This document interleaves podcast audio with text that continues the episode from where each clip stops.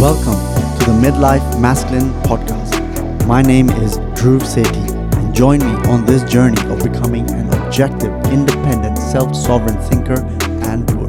The masculine maintains structure in our families and society, even when it's underappreciated. This always begins with the acquisition of knowledge, ancient or modern, obscure or mainstream. Regardless, we will acquire knowledge together on this show. Find us on mlmpod.info and all major podcast platforms. Please like, share, subscribe, and hit the bell. I want to take this time to wish all my listeners a happy new year. Welcome to another episode of the Midlife Masculine Podcast. Paul Zolman is a love language linguist. Paul is the international best-selling author of The Role of Love. Now, Paul has created a new way to demonstrate the principles of love languages. Welcome, Paul. Thank you very much, Drew. Glad to be with you here today. Great to have you, Paul. And before we get into the meat of the episode, what is a love language linguist? A love language linguist is someone that knows the five love languages. Five love languages actually was a book that was written by Dr. Gary Chapman. He was a reverend, a pastor of a church, and he said that those love languages reconcile to the life of Jesus Christ. So the five love languages are gifts. He had the gifts of the Spirit, service. He served everybody, words we say nice words to people, kind words, one another. Uh, we, we have the scriptures to benefit from that as far as Jesus Christ goes. He touched people's eyes so they could see and their ears so they could hear. So touch is one of those love languages. The whole theory is uh, time is another one, and then and then gifts. The whole theory is, Drew, that that every person has a primary love language, some way that they like to be loved, and so he, he distilled it into five different love languages, and that's so one might be a primary love language, or there might be a secondary love language, but there's usually one or or two that are really dominant love languages, and that's the whole theory behind that. And to figure out what our love language is, there's we can just Google the love language and just do a quick test, right? And they'll essentially tell us our primary and secondary love language. That's a, that's the old way to do it, Drew. I have a, a, a new way. I think it's a lot better. Uh, you don't have to say, "Excuse me, could you pause this relationship for a minute so I can have you take this survey so I know how to love you?" That's awkward. What I do now is that that I, I put all the love languages on a cube and I'm holding up the cube right now. It's about one inch by one inch cube, and each each side has a love language on it. So whatever it is that you roll that day, you practice giving that away all day that day. While you're giving it away, you're using your observation skills. Those observation skills are watching for people that light up. When they light up, now you've discovered without having to take survey, you've discovered what their primary or secondary love language might be. You're just going to take a mental note. That's what they like and then you can deliver that over and over again to them. So kind of like an iterative process where you learn about them over the course of time rather than doing a test where some where an online test essentially tells you what it is. So you discover them in the process.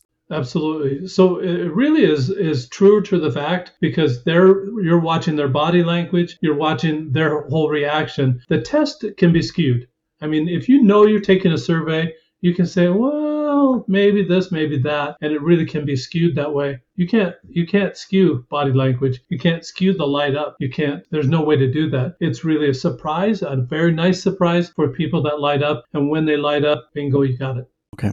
So before we move on, I'm just going to um, list those five love languages again, and please correct me if I'm wrong. The first one was uh, quality time. So we perhaps quality time is one of our love languages where we like our romantic partners, family, or friends spending quality time with us, and that's how we feel love. Number one. Number two is words of affirmation. Number three, we like them buying gifts for us. Number four, perform acts of service for us. And number five, affection or physical touch towards. Did I get them right?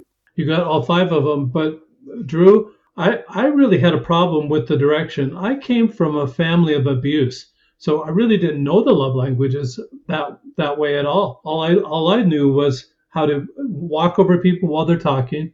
I knew how to put people down so that I would be elevated. I knew I knew how to to talk smack talk all the time. I knew how to be verbally abusive or physically abusive. I learned all that as a child. And and unfortunately my parents taught that to me. So I had to unlearn a lot of that And really, I didn't get the love languages as Dr. Chapman wrote it. So, what I realized is that Dr. Chapman, I, I felt like he changed direction in the book constantly almost every single page. Well, what direction is going now? Is it to them or is it for me? And it really, really bothered me that way because I couldn't figure it out. And so this new way, there's just two instructions for the cube. You roll the cube every day. Whatever comes up, that's the love language you practice giving away all day that day to everybody, every single person. You're giving it away. No longer, Drew, is it about you or me. I'm sorry. And I mean, I'm, you probably are totally disappointed because of that. But when you give it away and you make somebody's day, it's great satisfaction that you get that you made somebody's day. To me, that's love. That's what giving love away or receiving love is. It's satisfaction that you're doing something wonderful for someone else. And that that is going to be lo- self-love or it's going to be love for them. It's kind of a, a, a double-edged sword there that you're going to get both at the same time. If you make somebody's day, they're going to spread that goodness to their circle of influence as well and make their day better. And the same thing will happen at Anchor. You make somebody miserable, they're going to make everybody else around them miserable, and they're going to call it a bad day, and they're going to make everybody's day bad. No, I totally agree with you giving love or expressing it to someone else, seeing a smile on someone else's face, making their day, knowing that they're going to make the days of 10 more people after you, that, that is a special feeling. I, I totally agree with you. I listened to your audiobook and I have to say that it was very simple, very practical. And what I liked the most about it is that you related it to your life and your upbringing, which I think would help men understand this a lot better. Lot, it'd be a lot easier for them to understand it. And it's a very short book as well. So I strongly recommend men either downloading it uh, as an audiobook or picking up a hard copy. Uh, it could save their romantic relationships. Great, thank you, Drew, for do, for doing that. Um, you know, the discovery that I had of this was really about 15 years ago, and I was really kind of having a, a midlife crisis. This anger that I had, I had a lot of residual anger left over from my childhood, and what I found was what was happening, Drew, was that I'd be stacking one annoyance on top of another annoyance on top of another, on top of, until it actually became a blow. I'd have this flash of anger that would come out I would never know when it was going to happen because I couldn't remember how many times I've been annoyed. But there was one straw that broke that camel's back. And it just, as I got to that point, I would flash. It would happen in public and it would happen in private. And it was just really embarrassing. I don't know if you've ever gone swimming and someone has an accident in the swimming pool. Everybody scatters. It wasn't me. It wasn't me. It wasn't me. And and and you don't want it to be you, but but you scatter and i had that that same feeling. I was repelling people that people were going away from me. Even my family would go away from me. I did not want that to happen anymore but unfortunately for my first marriage it was too little too late and it really was contributory to the demise of my first marriage. I had eight children and there were five left in the house. I had primary custody of those children and what happened is that this became a midlife crisis. So what what I did in that midlife crisis, I thought I'm going to have some fun. Just like a lot of people in the midlife crisis say, I'm going to have some fun. I'm going to do something fun. And so what I decided is that when my ex-wife had the children on her weekend, I was going to have a date. And I'd, I'd find these people online and the, we, they'd live in a different city. I would live in a different city. We'd decide a city to meet in and we had what I call a destination date. I had a great time. I went to Daytona Beach, Florida, Jacksonville, Florida, Atlanta, Georgia, Nashville, Tennessee, Kansas City, New York City, Salt Lake City, Phoenix, Snowflake, Arizona, Cabo San Lucas, went to all these places and a few more eh, having a date. Drove it was like the, the lyrics of the song, looking for love in all the wrong places. I didn't find anything. I had a great time, but I didn't find anything. I spent a lot of money. I spent more than $10,000 on this midlife crisis, having dates all around, you know, all around the, at least North America. And it was it was fun, but you know, I thought I had a line on someone, and it. Um, so I moved to Phoenix, and it just didn't turn out. So here I am, all alone. Uh, uh, I had three children left in the household. My ex-wife decided she wanted primary custody after three and a half years of being on her own, and she wanted primary custody, but she was moving in with her own parents. I thought, you know what? I never had that opportunity. I'm number 10 of 11 children. I didn't have that opportunity to see my grandparents very often at all. I had one grandmother that moved that was 350 miles east, one grandmother that was 350 miles west. We were kind of right in the middle, and my both my grandfathers had passed away before I was even born. So I didn't have that opportunity for much association with grandparents. I thought this would be perfect for those children, those last three children, to get to know their grandparents, at least on the mother's side. So I relinquished custody. Now I'm really all alone. In that time period, my, my sister, my older sister, thinks that I'm lonely. She calls me up and says, I have this neighbor that I want to introduce to you. And my sister was living seven and a half hours away. I said, Sister, you know what? I'm done with destination dating. I didn't find anything then. Why do I think that I would ever find it now? I've been doing it for a year and a half. Nothing's materializing. And as number 10 of 11, you kind of have to do what your big brother, big sister say, say to do. So I said, okay, well, I will email this woman. And so I'm emailing this woman and I'm getting brave. So by the fourth or five, fourth or fifth interchange, I'm starting to ask, well, how many times have you been married? that's a pretty heavy question when you're just having an email conversation. And so she's she wrote back and she said, counting the five that are buried in the backyard. And I started roaring with laughter. I thought, this is the funniest lady I've ever ever met. I've got a live wire. I've got somebody worth pursuing. She's got a sense of humor. She got some person has some personality. I want to pursue this a little bit. So we started getting a little bit closer, and then I decided to move up there. We became serious when we became serious, now it's time for big brother approval. So I go 300 miles north with her into my brother's house. First thing my sister in law does is pull her aside and say, The only emotion that the Zolman family learned growing up was anger. At first I denied. I said, uh Uh uh, you made me mad. And I thought, Huh, I'm busted. She really nailed it, and we're still getting ma- mad and angry. And I realized, Drew, that at that very moment, that there's an opportunity here, a, a midlife crisis type of opportunity that I can change that perception of the Zolman family. And so I started to.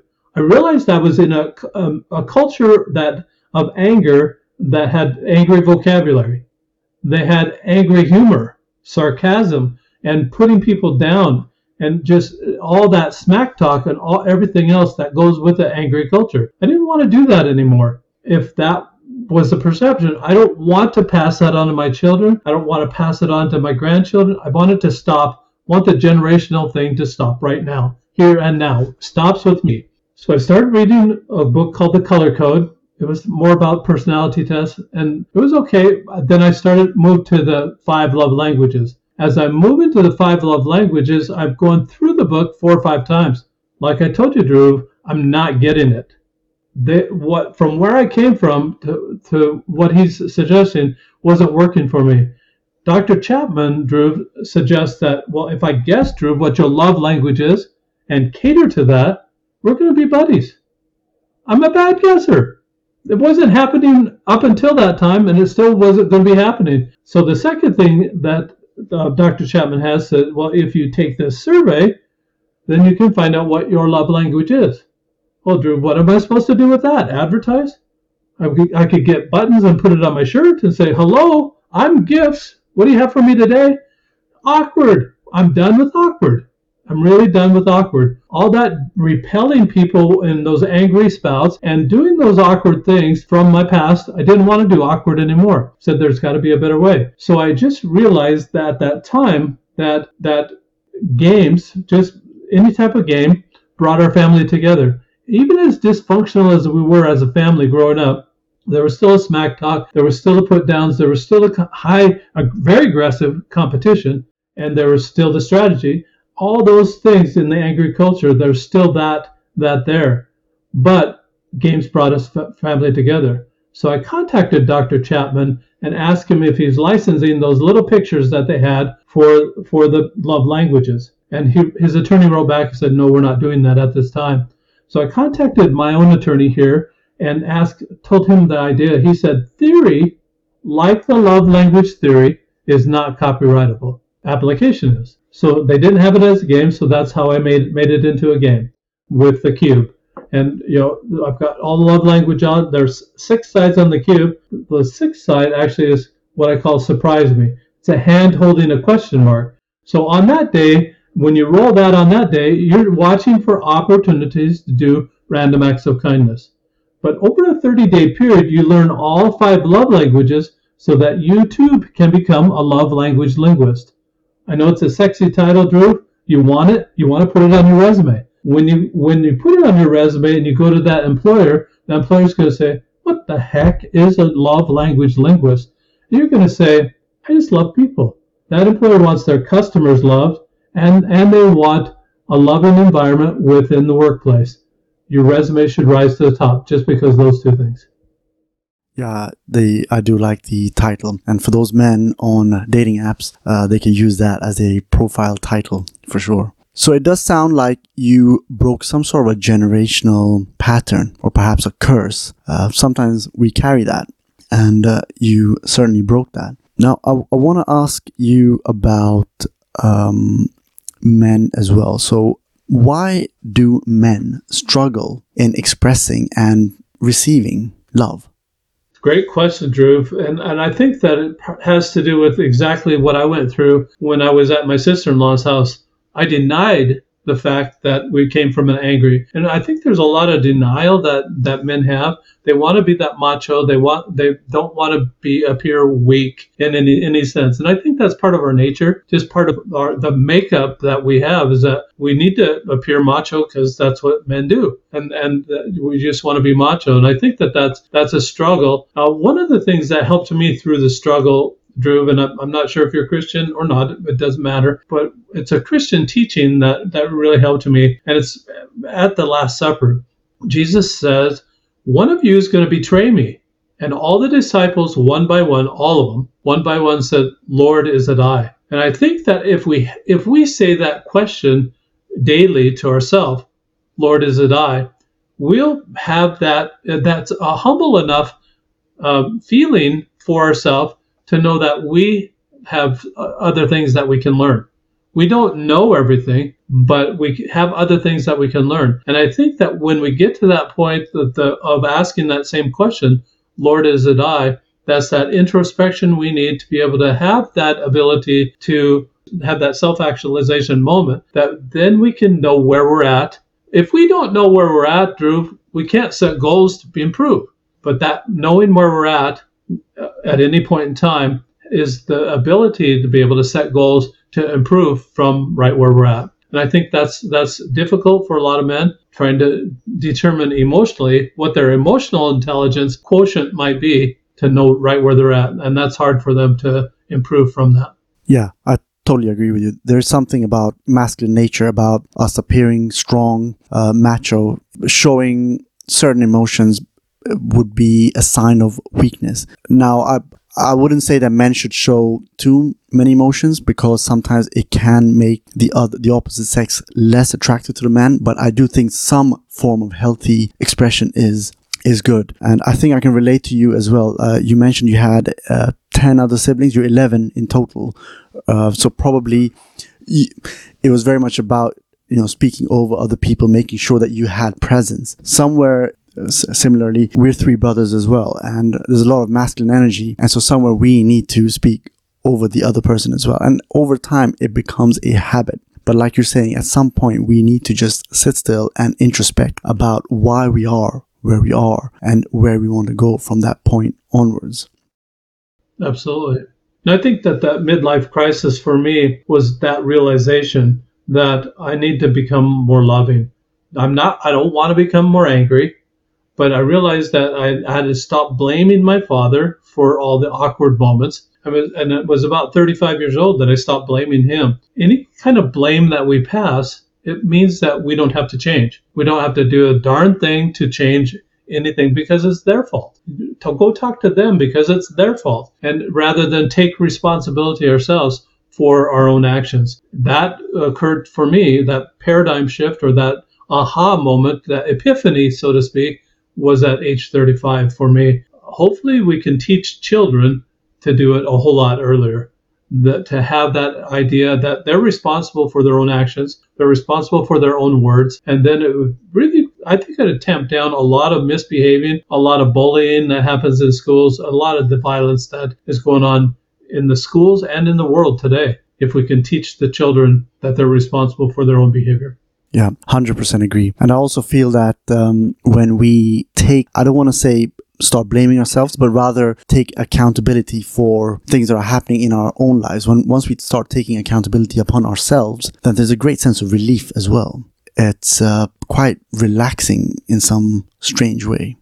Absolutely, I, and I, I really believe that, especially if you're sending out love. You're sending out love, and that's your mantra to do that. Now, what you're doing, especially, and what what the attitude change was for me, Drew, is that instead of being critical, that's part of the angry culture, that you're critical of everyone, everything, everyone. Instead of saying in my mind or out loud, what's wrong with that person? Now it's changed to the exact opposite. What's right with that person? What can I love about that person?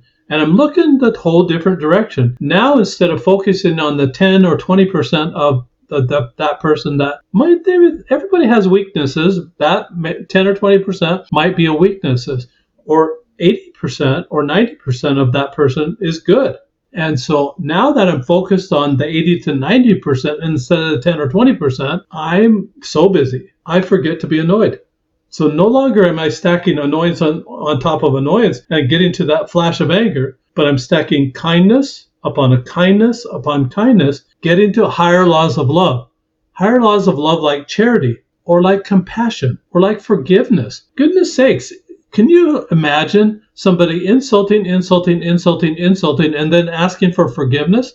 Is it going to be granted? Probably not. But kindness on kindness on kindness on kindness gets to that point of empathy or sympathy or mercy and that forgiveness. That's kind of where we want we need to go there as a society, be more forgiving one to another.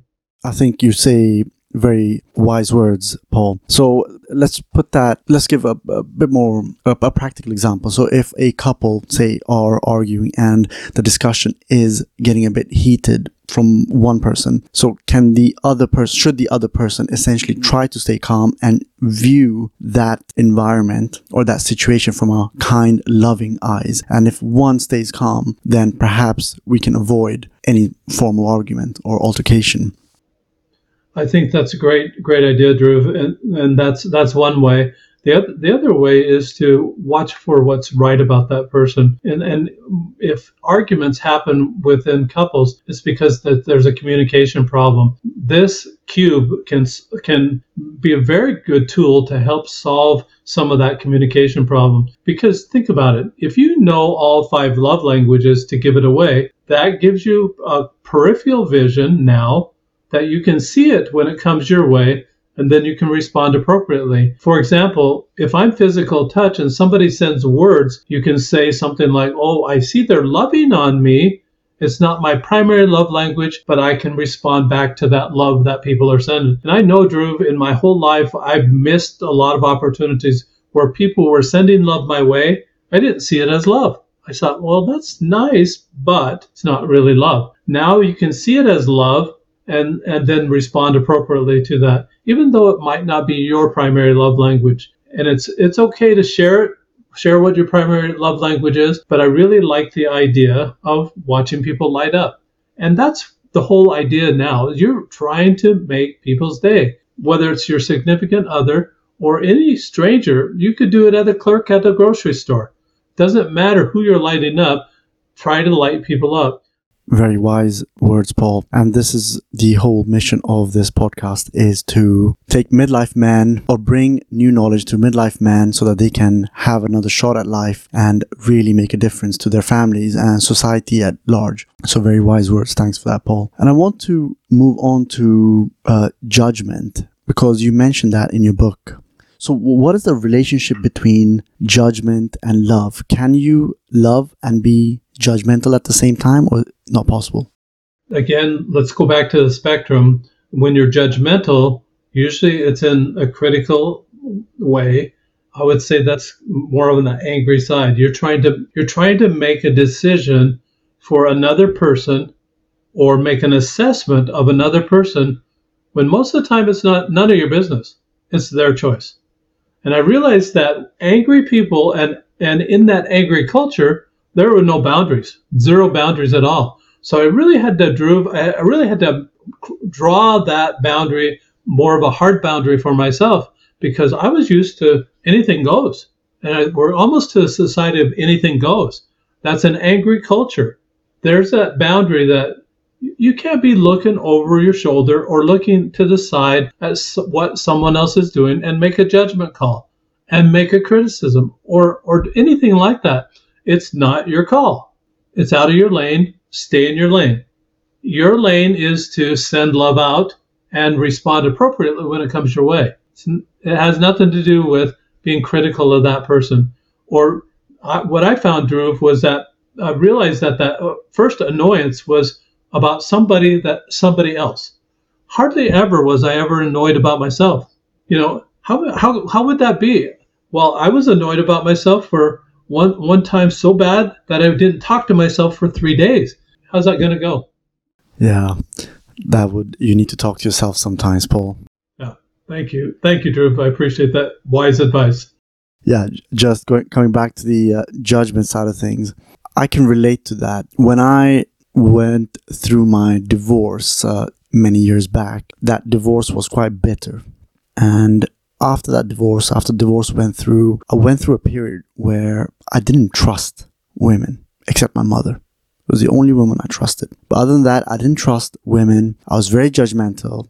I somehow managed to find faults in everybody or whoever I was dating at that time. And also, as a result, I wasn't getting any love from any of the women. Uh, of course, I could date and it would be enjoyable for a few weeks or months, but I wasn't finding that romantic love. And equally, I wasn't giving that romantic love. It was almost like I was stuck somewhere until I met somebody. And I think she was a catalyst some in back in 2020 that changed my perception.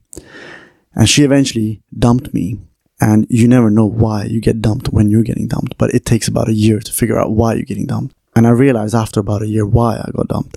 And it was because she was showing, expressing so much love to me, but I didn't know how to receive it and therefore couldn't give it back. And I had some sort of an epiphany as well. And I realized that after reading certain books that I need to change my ways. I need to open up a bit more. And guess what happens? Once you start expressing love, then people show you love in their own way. Whether it's a clerk in a shop or somebody at your workplace, you start experiencing it a lot more. So I think that experience changed my life a lot.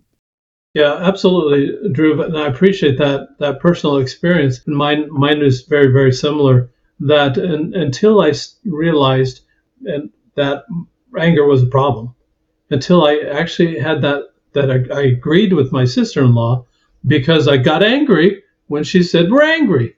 We're angry. We definitely are angry. When I realized that that really was a, kind of a generational thing that had been passed on. Maybe we could call it a tradition of our fathers, or tradition of our forefathers that had been passed on. That is incorrect. That it's not a good idea to just have this angry attitude about life.